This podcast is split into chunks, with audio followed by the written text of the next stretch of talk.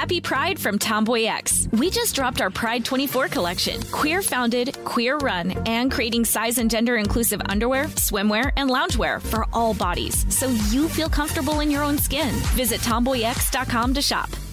MTV's official Challenge podcast is back for another season. And so are we. I'm Tori Deal. And I'm Aneesa Ferreira. The wait is over, guys. All Stars 4 is finally here. And this season takes it to a whole new level. Old school legends, modern power players, and ex lovers are all competing in Cape Town, South Africa for the prize of $300,000. And we're going to be right here along with you fans, covering every episode on the podcast. Listen to MTV's official Challenge podcast on the iHeartRadio app, Apple Podcasts, or wherever you get your podcasts. As important as choosing the right destination when traveling is choosing the right travel partner. Gene! Gene Fodor! Gene, was good. But be careful, because the worst trips result when two partners have two different agendas. The CIA really need your help, Gene. Freeze, Americano! Gene, run! Listen to Fodor's Guide to Espionage on the iHeartRadio app, Apple Podcasts, or wherever you get your podcasts.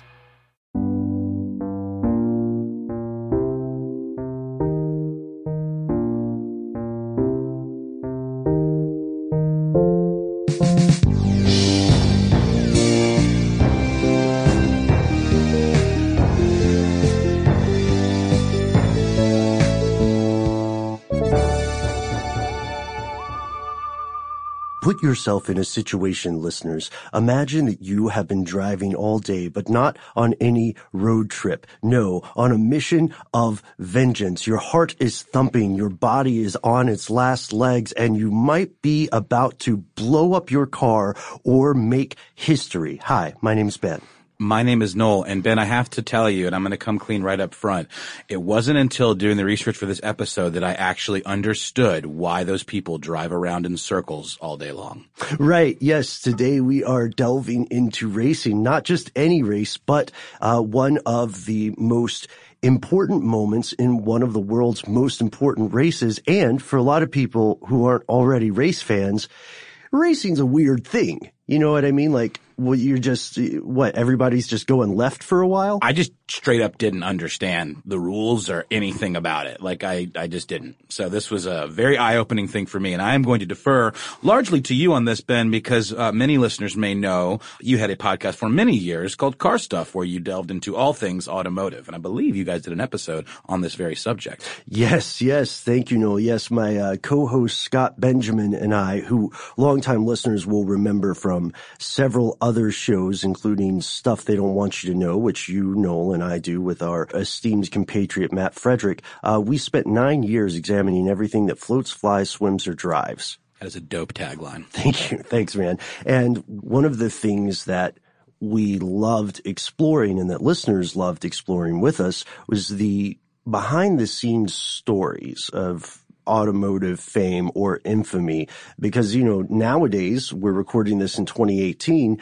You can look at the hundreds of new cars that come out every year and you can tell that millions of dollars of research and design went into them, but we often forget the personal inspirations behind them. Well, and it's also with today, other than like, you know, your electric cars and Teslas and things like that, there aren't a whole lot of aha moments as far as motoring is concerned. Like you've got your McLarens and these like million dollar supercars, which is all very niche and interesting, but back in the days that we're talking about, it was kind of like the Wild West. There weren't as many regulations in place. Racing was a much more dangerous sport. It's still pretty dangerous, but mm-hmm. in terms of you, you talked about explosions, that was a regular occurrence. But innovation was something that was, I feel like was much more hard fought. Yeah, I would agree because in every, every new car that you see, nowadays stands on the shoulders of giants, right?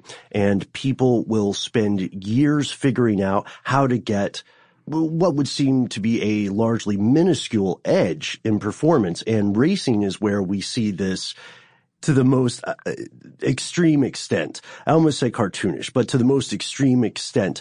And today, you and I and our super producer, Casey Pegram, are exploring one of the uh, most ridiculous stories in the world. Are we supposed to acknowledge that. Casey exists as a uh, as a Mario sound effect? Yeah, yeah, that's why it comes up now. Are we, is it okay for us to acknowledge that? Does it cheapen it? Does it does it take away the fun? I don't think so. No. Do you think so? I think it's delightful. I look forward to it every time. Uh, also, Noel and I try to listen to the episodes after we record them to make sure that we don't sound too ridiculous. And I got to tell you, that sound cue is one of my favorite parts. We have to sound just ridiculous enough. And Casey, as you know from the segment Casey on the Case, which will be returning, does in fact have a corporeal form mm-hmm. and a voice. But from time to time, he exists in the form of a.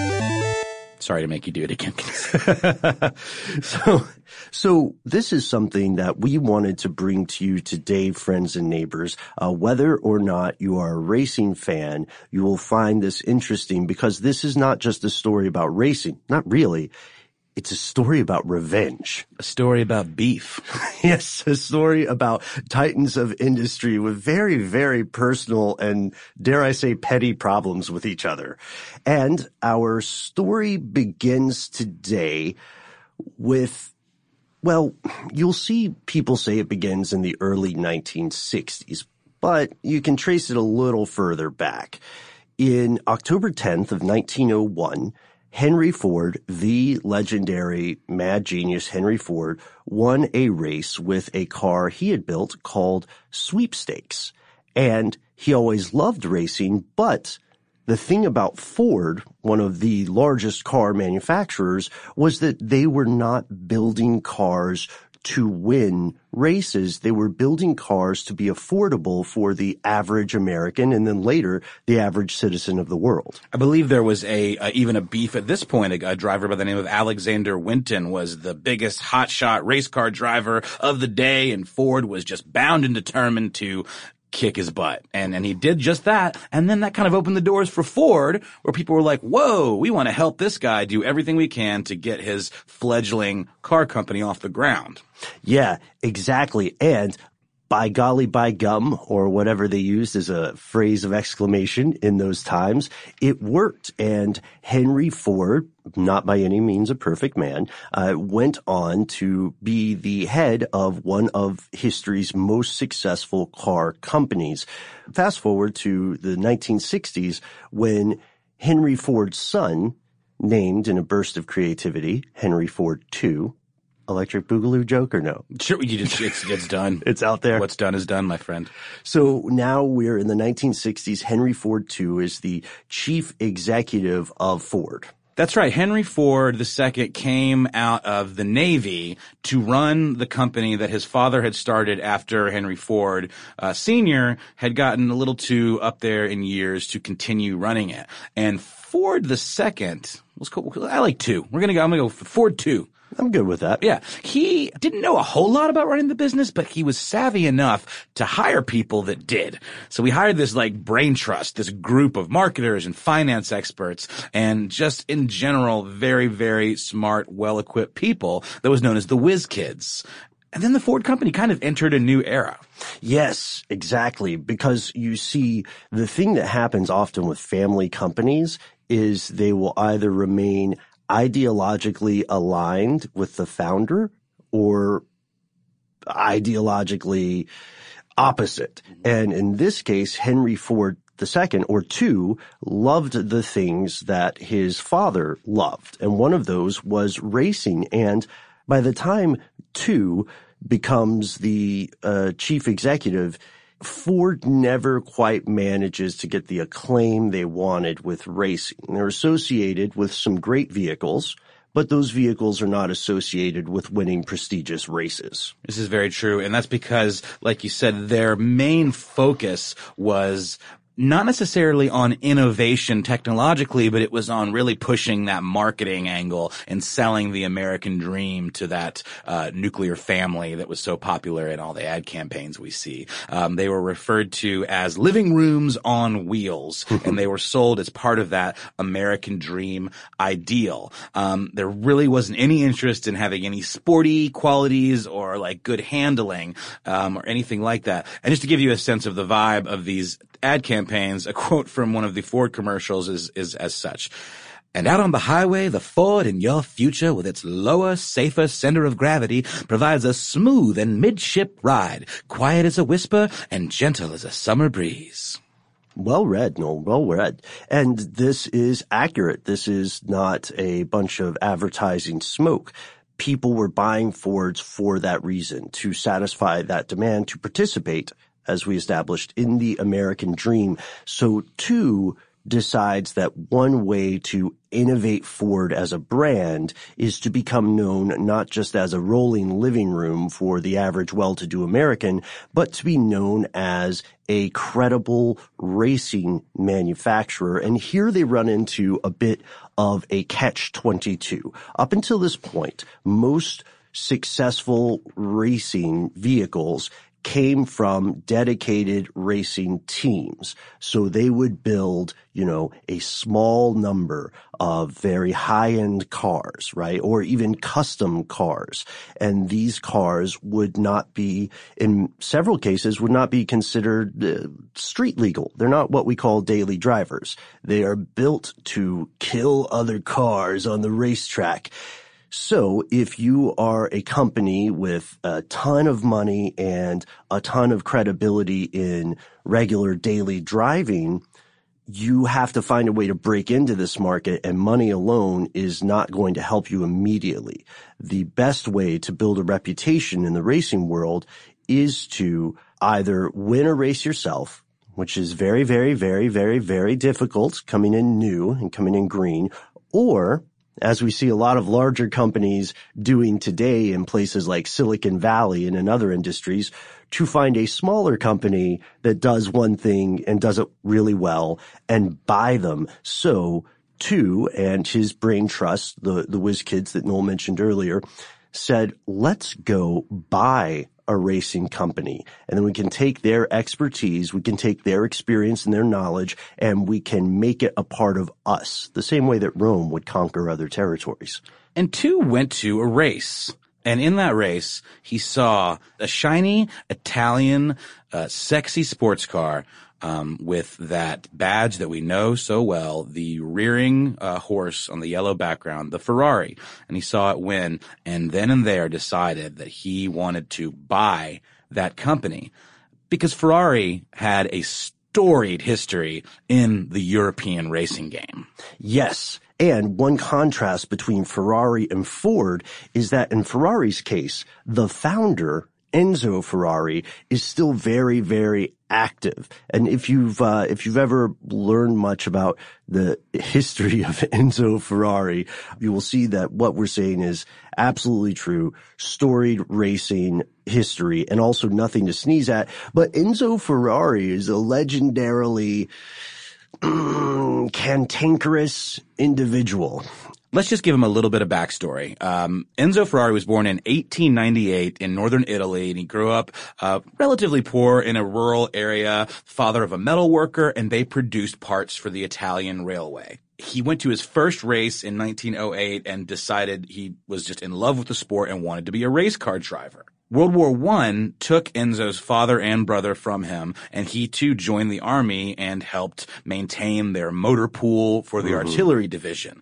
After the war, he sold the family home to buy race cars. Then he won his first race in 1924 uh, using an Alfa Romeo, and it totally changed his life. Alfa Romeo at the time were having some financial problems, so they gave control of their motorsports division to Enzo because he had proven himself a worthy racer and a smart businessman. That's in 1933. Exactly. And he and his team won the prestigious 24 hours at Le Mans race four times. Yes, uh, this we're already seeing a, a, little bit of Ferrari's bona fides here because he is the best kind of person to run a racing company, a former racer, and Alfa took control of its racing efforts again in 1937, and they, I guess you could phrase it as a demotion. They moved his position, Enzo's position, to director of sports, mm. and he soldiered on, but in 1939, he left Alfa Romeo, uh, and he agreed to some terms that would later haunt him, a kind of exclusivity agreement. He said that he would not use the name Ferrari in relation to racing and racing cars for four years. But then World War II hit, and it turned out that he and his company were quite cut out for helping build planes for the war effort. So it almost made it a moot point that he couldn't get right into building race cars and getting back into the racing game, but I'm sure he missed it very much. Yeah, yeah, and that's that's a good point because World War II affected all auto manufacturers across the planet, including including Henry Ford. You're right. And right after the war ended, Ferrari had his chance when in 1949 he entered the uh, 24 hour at Le Mans race and totally dominated. And that became a fixture of that prestigious race. Ferrari reigned supreme. Right. Yeah. Ferrari won multiple Le Mans after that time. So it's no surprise that two is impressed when he sees Ferrari on the track because Ferrari is a known dominant force here. And two says to his brain trust, to his executives, to his entourage, uh, he says, I want that one. And for some reason, I kind of picture it like a, a Veruca Salt in Charlie and the Chocolate Factory yeah. situation. Yeah. I want that one. And, uh, the, here's how it works out. He sends his trusted emissary, a guy named Don Frey, to negotiate with Ferrari and they propose an acquisition deal that hits the following points. Ford wants to buy a 90% stake in the Italian company for $18 million. Under this agreement, it is important to say they would still be relying on Ferrari and Co.'s racing expertise. They were going to actually spin that off into a racing division that would be called Ferrari Ford. But Ford had veto power over a few pretty important things. Right. And this is where the this is where the discord seeps in because we, we can't emphasize enough that we're talking about two very large personalities. That's the polite way to put it. And what happens is Ferrari toward the very end of the deal decides he's not into it. And this is the point where you'll begin to hear the conflicting accounts of how it went down, some of which is still in debate today. The Ferrari side says that they found a deal breaker in the agreement, and that deal breaker was the veto power that you mentioned, Noel, uh, specifically in the idea that Ford, the larger company, would have to greenlight expenditures. Yeah, and I also actually in a film called The 24 Hour War that uh, does a really good job of chronicling this whole uh, beef situation. Um, it's mentioned that the points in contention had to do with the fact that Ford had the power to decide which races they'd participate in and which drivers to use. And Enzo, that's the biggest one. Enzo had like spent his life in this industry, knew these cars, knew this game. Mm-hmm. He wasn't going to have some stuffed shirt American tell him what to do. Right. And and you'll hear on the Ford side, you'll hear people arguing that Ferrari was just looking for an excuse to not do the deal. But on the Ferrari side, these sound like understandable deal breakers, don't they? It does, and it also was much, much, much smaller company than mm-hmm. than Ford, and there was a sense, I believe, from Ferrari that he didn't want to be swallowed up by this behemoth bureaucracy. Right. We have the uh, specific quote here from a book called Ford GT: How Ford Silenced the Critics, Humbled Ferrari, and I'm not going to tell you the rest of the title because I don't want to give away the episode. Yeah, totally. Uh, but it's by an author named Preston Lerner, and in the book, the quote from Enzo himself is this. Uh, he says he doesn't want to become another cog in what he describes as the enormous machine, the suffocating bureaucracy of the Ford Motor Company. I'm styling a little bit on that. I just want to be clear that he's using the name Ford Motor Company with intense opprobrium, you know? And so he, he says, we can't agree to this. You can't choose the races. You can't choose the racers. I know them. I know the racers and the racing both. And if we want to spend money on something, it should be up to me how he spend it. Yeah, and spending money is going to become a big part of this story really soon. Um, I just want to pull a little bit of a quote from a review of this movie. Is Ford and Ferrari make racing a grudge match in the 24-hour war? Um, the 24 Hour War is a somewhat jingoistic documentary about that celebrated and deadly dangerous feud, one that spilled over from the boardrooms and onto the world's great racetracks for one all the marbles decade. And I just wanted to point that out because the film does kind of cast Ferrari as a bit of like a Bond villain type figure. An antagonistic force, yeah. And, and the Ford folks are kind of portrayed as the great American heroes in the story. And as we just said, it is not nearly that cut and dry. This is a man who built a company with his bare hands from the ground up and still was in control of it mm-hmm. as opposed to having it been passed down. Um, you know, Ford two. I don't think he was really much involved in the company before he kind of came out of the Navy to join up and, right. and take it over from his father. So I don't know. I just think that's a little bit, it's a little bit unfair the way the film has that kind of like uh, adversarial, you know, divide there. I agree with that completely because again, big personalities. They're not, we're not saying either of them are villains, but we are saying when Don Frey comes back and says, sorry, boss, that, that dog doesn't hunt. What happens is Ford two is livid. He is furious. His bellows of anger are resounding throughout Ford Motor Company. And he says, screw this, screw you, no deal, you're right, no deal. And worse than no deal, I'm coming for you, Enzo. I think the quote that I saw was something along the lines of, we're going to Le Mans and we're going to beat his ass. Yes. Yeah. Yeah. If we, if we can't join up with them, then by God, by golly, by gum, we're going to beat them. So Ford 2 says, I don't care about the cost. I don't care about the time. I don't care about who we need to hire. I don't care about what we need to build or where we need to find it. I will do anything within this company's power to beat this guy. Happy Pride from Tomboy X. We just dropped our Pride 24 collection. Queer founded, queer run, and creating size and gender inclusive underwear, swimwear, and loungewear for all bodies so you feel comfortable in your own skin. Visit tomboyx.com to shop.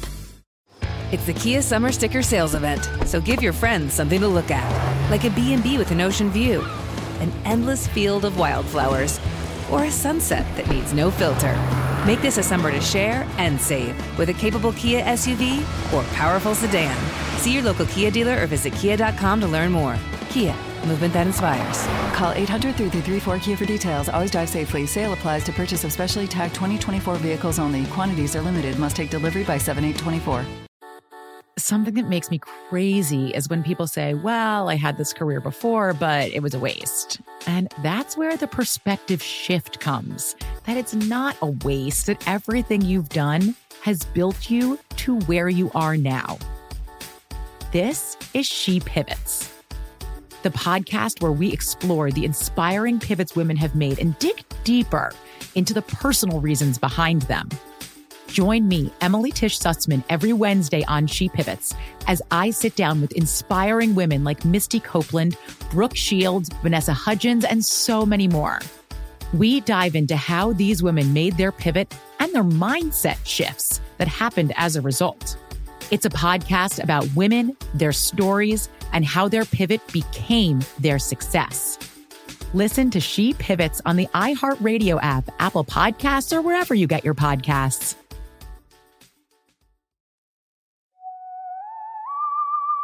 So Ford had to, you know, he had a, he had a big job on his hands. He had to build a car from scratch in a game that they were not schooled in because that, you know, that's why they wanted to buy Ferrari in the first place. They didn't really have the know-how or the team put together to match what Ferrari had been building for years and years and years. Um, and the car that ultimately would be the fruits of this, uh, beef was the GT40.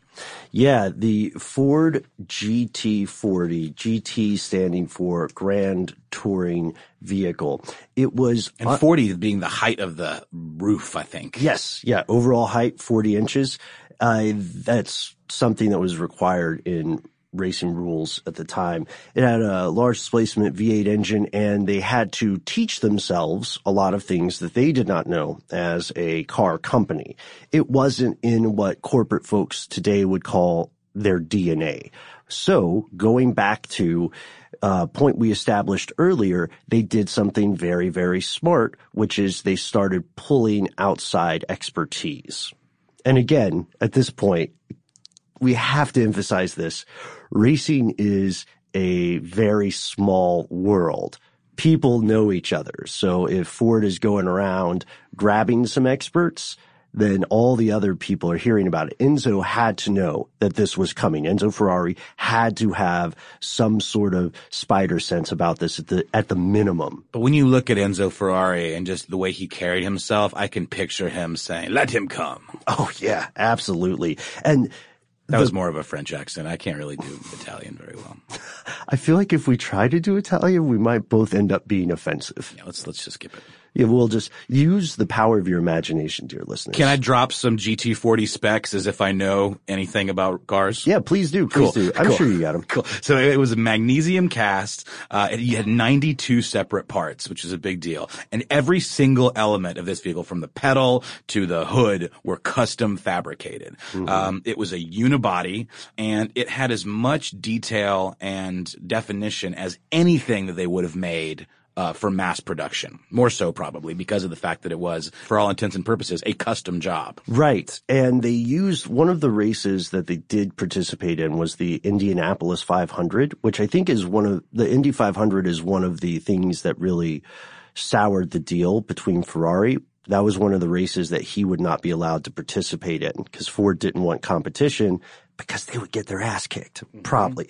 And when they started building the GT40, they were using, as Noel said, a lot of custom design. They were using a lot of lessons learned from their Indy 500 project. So they also started, as we said, pulling in a couple of different luminaries of the time. Um, they spoke with Colin Chapman, uh, legendary driving force behind Lotus, and they also negotiated with Lola and Cooper. And Cooper at the time was known for Formula One, but they were kind of in a, a decline at the time and they had no experience in GT or, or, prototype building. I think one of the features that I should have mentioned that mm-hmm. is, is a hallmark of the GT40 is that it was very low, very yeah, low to the ground. Yeah, very low to the ground, which is important in racing there. And equally important too with the, with the vehicle itself is the race in which they decided this beef would culminate. And that brought them to the most prestigious race in Europe at the time, the 24 hour of Le Mans. Can you give us a little bit of a scoop on what that race is all about? I know at the top of the show I made it clear that I only recently discovered what one of these races is even about, but I still am a little in the dark about the legacy of this course. Oh boy. Okay. Uh, this, you're going to enjoy this. So the 24 hour of Le Mans is named after the town, the, the, closest town to where it occurs, which is Le Mans in France. It's the world's oldest sports car race that's still active. It's been held since 1923 with, I believe, a mm, couple wartime complications, World War II stuff.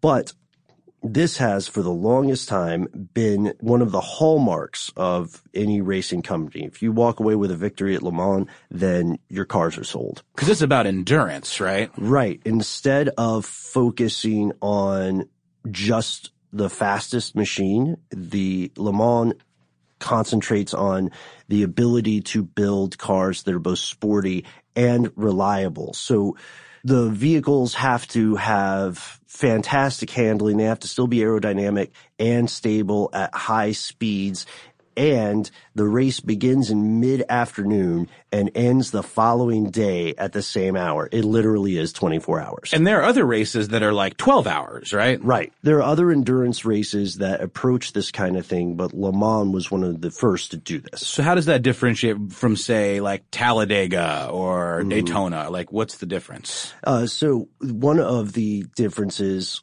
well, let's take Let's take Indy 500. Sure. Since we're talking about that one. So one of the differences with Indy 500 is that the drivers race a specific number of laps. They race 200 laps counterclockwise. They go 500 miles. So there's this there's this specific thing uh, in terms of distance as a rating. However, in Le Mans, it's get as far as you can within that span of 24 hours. Cover the most distance in 24 hours. Right. Without your car catching on fire, without getting in a wreck. And it's at night too. It's like they go, con- they go, They go like steady for 24 hours. Yeah. And just to drop a few little interesting nuggets about Le Mans and racing in these days in general, uh, in the 1950s and 60s, motor racing was absurdly violent. Death was commonplace. Yes. Um, the 1955 Le Mans had one of the most horrific crashes in racing history. Uh, a car exploded, killing around 90 people when flaming debris rocketed into the packed seats. People didn't typically wear seatbelts because part of the thing at Le Mans is you have to run from across the track Right. and hop into your car and then get going. The drivers, So yeah. A lot of times they didn't feel like uh, taking the time to put on their seatbelts. Um, and not to mention that fires and explosions were so common that they wanted to be able to escape. Right. That's why they, because a seatbelt might be as dangerous to you in their view as not wearing one. Yeah, the 1955 Le Mans disaster didn't just change Le Mans. It changed motorsports entirely. And it actually, the catastrophe, uh, I think we mentioned around 90 people died. 83 spectators definitely, some, a driver died as well. There were almost 200 injuries. 180 people at least got injured. And this actually led Mercedes-Benz to retire from racing until 1989. In 1957, there was another race called the Mille Miglia Road Race, and there were five Ferraris in that race. Uh, one of them that was driven by a racer by the name of Alfonso de Portago had a tire blowout, careened into the crowd of spectators. He was killed, his co-driver was killed, and a number of spectators, including five children, were killed. Um, and, and this comes from the 24-hour war. Uh, this is really fascinating to me. In Italian law, when someone is killed in a car, the manufacturer was held accountable in those days. So Enzo Ferrari himself was called before the law and had to plead his case. He was investigated, but ultimately found innocent because it was a racing accident and everyone knew what they were signing up for when they stand on the sidelines and watch these crazy things. And if you see the old footage of these kinds of races, you'll notice that the spectators are right next to these vehicles. Then they're going at insane curves and Horrifying. insane speeds. Up over 250 miles an hour, I Mm-hmm. think top speeds in those days. Nowadays, it's mandated that they, they can't go that fast. Yeah, it's true. And it depends upon the race, but most races now will have pretty stringent safety requirements and things still go horribly wrong at times. But when we look at Ferrari and Le Mans, despite the despite the dangers, despite the court case, despite the deaths and the injuries and the catastrophic accidents, Ferrari is dominating and they're dominating the most important race in the world. We should also say that that track they're driving on for 24 hours was at the time uh, 8.4 miles long. From the 50s to the mid 60s, Ferrari cars were dominating the event. Uh, between 1958 and 1965, Ferrari vehicles and drivers won seven of the eight races, which, you know, makes them the equivalent of, for sports fans, their winning streak is, is similar to the winning streak of the New England Patriots or the New York Yankees. Irritating. Irritating to everyone else, right? Okay, so we're in 1964 now. Here we are. Ford makes its debut of the GT40 at Le Mans. Mm-hmm. Millions are tuning in. This is like the battle of the titans of industry, like we described at the top of the show. Crowds were bigger than they'd ever been. Uh, there were three GT40s in the race, uh, and they were by far the lowest cars. It was like a design that was not as common, right? Yeah. These things look like, uh, space aliens. Like, are they supposed to be there? Is this, is this a race? How the heck are these vehicles going to perform against all these tried and true racing teams that perfected art over decades? And spoiler alert. Not well. yeah. Not well. Not well at all. Including a fiery explosion. Luckily, no one was killed, but not a single Ford got anywhere near the finish line. No, not at all. It was for a first swing out. it was pretty disastrous and it proved a lot of the skepticism that racing fans had uh, about Ford entering in for the first time. Everybody was thinking, ah, there's no way. This is too new. They don't have experience and this is a dangerous endeavor. So two Ford two was understandably livid and he, he was like, we are going to make whatever changes we have to make to beat that sexy, sexy Italian man. And so those are my words, not his. Well, it's a, I think it's a good paraphrase. That quote was based on a true story. so, so here we go. There's, you know, again, such anger and vim from Ford two. and he says, you know what? I need more experts. I need more people to help me in my vendetta. So he finds uh, some more folks to help them, and one of them is the legendary Carroll Shelby. He is probably the most important other player in this story. Uh, Shelby drove in some of the first races in American history in Watkins Glen, New York. There's a story in that he tells himself in the 24 Hour War. He says he got his license when he was 14 and immediately got pulled over by the police for driving his father's 34 Dodge 85 miles an hour, which would have been an insane speed for for that car, right, Ben? Yes, absolutely, Noel. And you can find a pretty interesting argument for this in another another book called Go Like Hell: Ford, Ferrari, and Their Battle for Speed and Glory at Le Mans. When they got Carroll Shelby on the team, it, it was kind of like when the Avengers got Thor or something, someone with honest honest superpowers and they they began working with him. Don Frey still in the mix, uh, as was Leo Beebe, uh, and they said, you know what?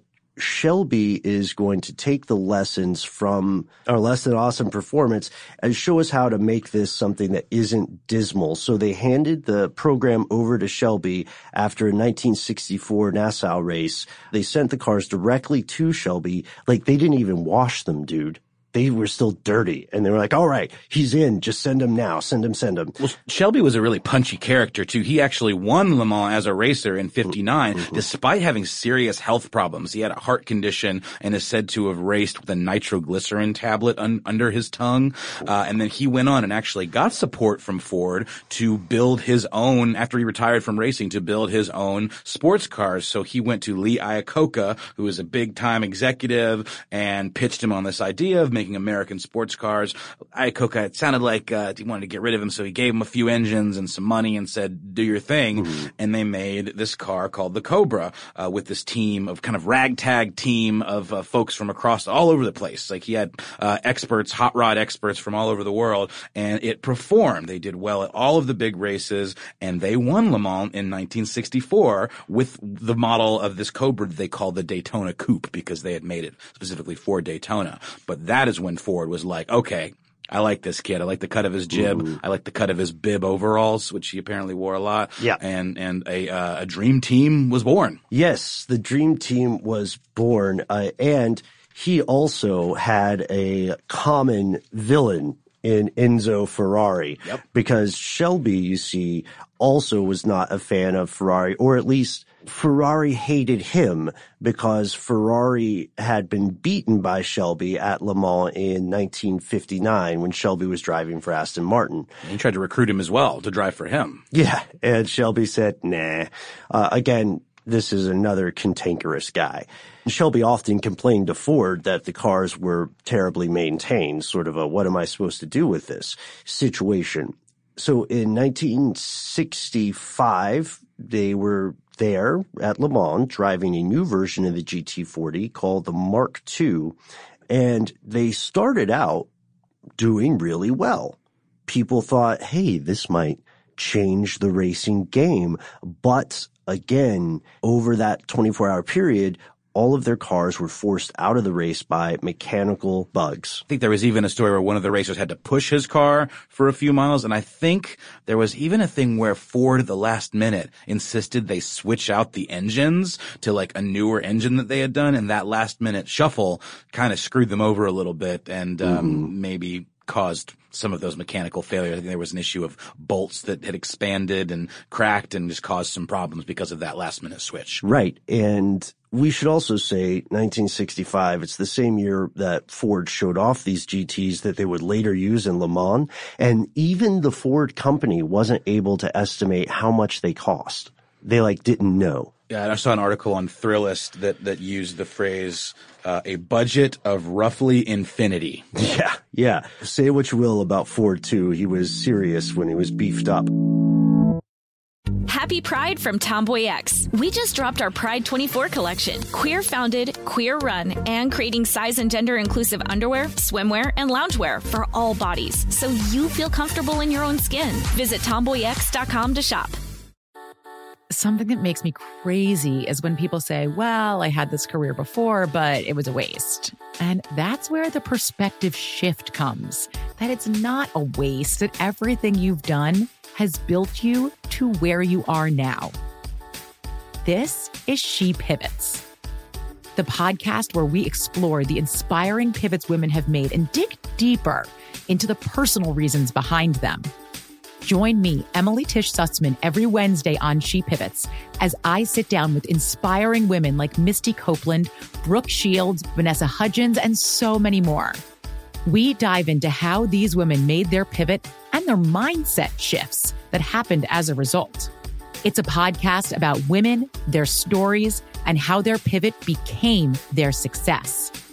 Listen to She Pivots on the iHeartRadio app, Apple Podcasts, or wherever you get your podcasts. MTV's official challenge podcast is back for another season. And guess what? So are we. Just in case you forgot, I'm Tori Deal. I'm a six time finalist and a challenge champion. And I'm Aneesa Ferreira, and I've been gracing your screens for the last two decades. I am a veteran challenger and challenge all star. And speaking of all stars, All Stars 4 is finally here. I'm going to be honest, I literally thought this day was never going to come. Well, the challenge gods have answered our prayers, and we're going to be right here along with you fans covering every episode on the podcast. And this season takes it to a whole new level. Old school legends, modern power players, redemption seekers, and ex lovers are all competing in Cape Town, South Africa for the prize of $300,000. Anyone can win, relationships matter, and only one All Star will claim the title of Challenge Champion. Listen to MTV's official Challenge podcast on the iHeartRadio app, Apple Podcasts, or wherever you get your podcasts. So they don't take this punch on the chin lightly. They come back the very next year and they have fixed these various problems. They've taken the lessons learned and they come back with even better cars. And 1966 is when everything changes for Ford, Le Mans, Ferrari, and the world. Yeah, because they, they decided they had to kind of think about the problem differently and they abandoned the smaller engines in favor of what has become uh, termed as big block cars um, because they needed more horsepower. And that was how they would get the edge on the zippy, light, smaller engined, is that a thing? Ferraris. yeah, so they did institute the big block. That's absolutely correct. And they had some experience leading up to 1966 Le Mans because they won the 24 hours of Daytona and the 12 hours of Sebring before with this big block Ford that Noel just mentioned. They also sent a lot of cars. They sent eight GTO Mark IIs with three teams. Three teams by Shelby American, three teams by Holman and Moody, and two by Alan Mann Racing. So again, we're seeing that Ford is pulling in the expertise of these pre-existing racing geniuses. Ferrari, in contrast, only sent, uh, I think, two Ferrari 330 P3s to compete. And that was sent by them directly. There was an outfit called Nart that entered another P3, and then there were four cars entered by Ferrari's private partners. They were going to have John Surtees racing with them, but surprise, he had a, I'm doing air quotes here. No, he had a falling out with Ferrari management. Mm. So it sounds like Enzo got in another argument of some sort.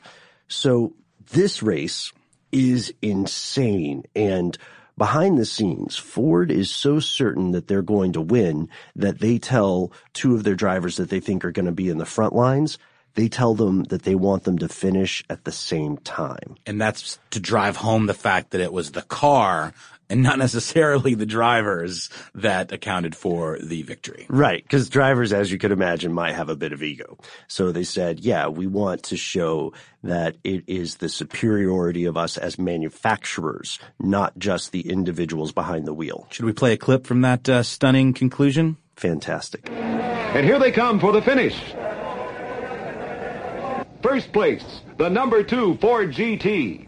Second place, the number one Ford GT. Third place, the number five Ford GT. An authoritative win for the American challengers. So not only does Ford take first place in this event, but they also take second and third. right. Second and third. The number two, uh, Ford GT40 takes first place. The number one takes second place and the number five takes third place.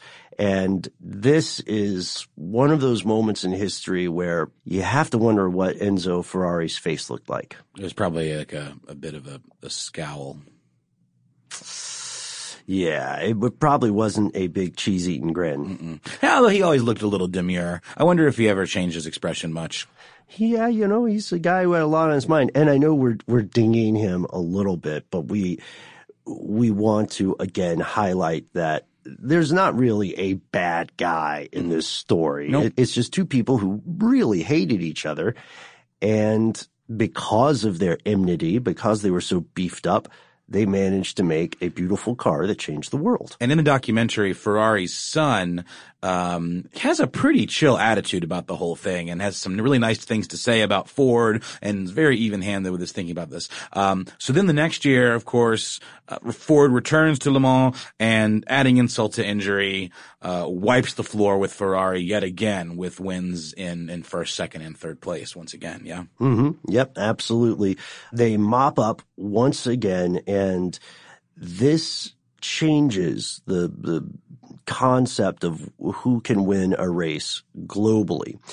Also, it creates a new model. So the same kind of innovation in terms of assembly and distribution and output that the original Ford company had building the Model T and the Model A is still going strong in Ford in the 60s here because they have unveiled a new model for manufacturers. And the model is providing money and internal research and design while farming out the actual racing to the professionals.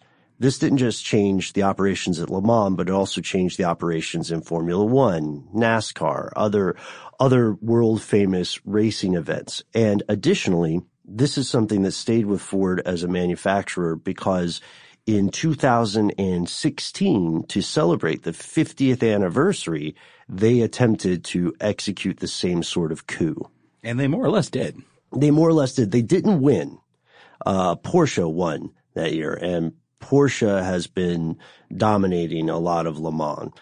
So they didn't win, but they did come back and they, and they tried to take some of the innovations that they have in their street level cars and make a racing car out of them. So they used an EcoBoost engine, which was a little bit smaller too. And well, you know. Well, and, and I would say the takeaway here for me is that Ford was kind of a big fat baby. Honestly, you know, because Ferrari was doing Le Mans since the beginning and continued doing it in that 50 year uh, span where Ford was not. And they only came back to kind of thumb their nose at their old rivals again. So it was like, you know, Ford two wanted to make a point and he did it. And then he was kind of, I'm out. So I don't Yeah. know. I would argue it's, it's a little childish. He's just not the kind of guy I would want to play Monopoly or cards with. You know what I mean? I Definitely think a Veruca Salt kind of figure. he could take Uno real hard.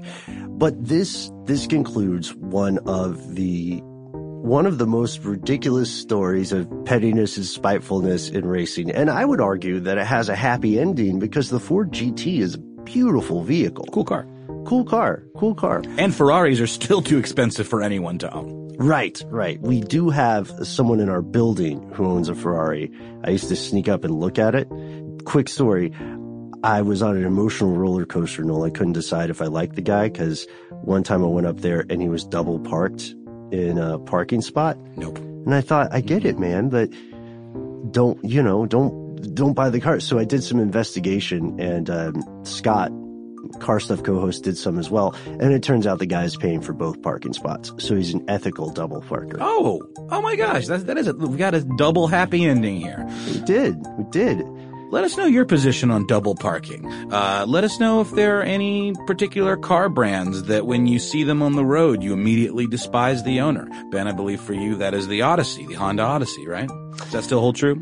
Well, the thing about a Honda Odyssey is I think when you buy it, the dealers give you a discount if you agree to have a sensor installed that makes your car go 20 miles an hour whenever I'm in traffic with it.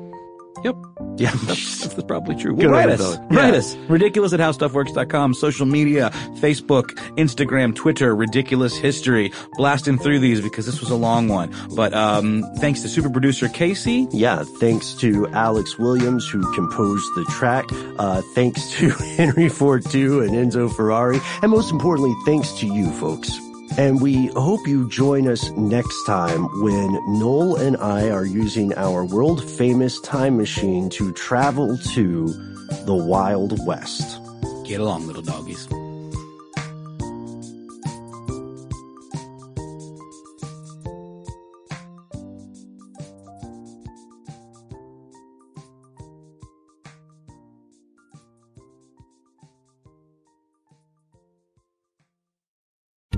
Pride from Tomboy X. We just dropped our Pride 24 collection. Queer founded, queer run, and creating size and gender inclusive underwear, swimwear, and loungewear for all bodies so you feel comfortable in your own skin. Visit tomboyx.com to shop. MTV's official challenge podcast is back for another season. And so are we. I'm Tori Deal. And I'm Aneesa Ferreira. The wait is over, guys. All Stars 4 is finally here. And this season takes it to a whole new level. Old school legends, modern power players, and ex lovers are all competing in Cape Town, South Africa for the prize of $300,000. And we're going to be right here along with you fans, covering every episode on the podcast. Listen to MTV's official Challenge podcast on the iHeartRadio app, Apple Podcasts, or wherever you get your podcasts. As important as choosing the right destination when traveling is choosing the right travel partner. Gene! Gene Fodor! Gene was good! But be careful, because the worst trips result when two partners have two different agendas. The CIA really need your help, Gene. Freeze, Americano! Oh, Gene, run! Listen to Fodor's Guide to Espionage on the iHeartRadio app, Apple Podcasts, or wherever you get your podcasts.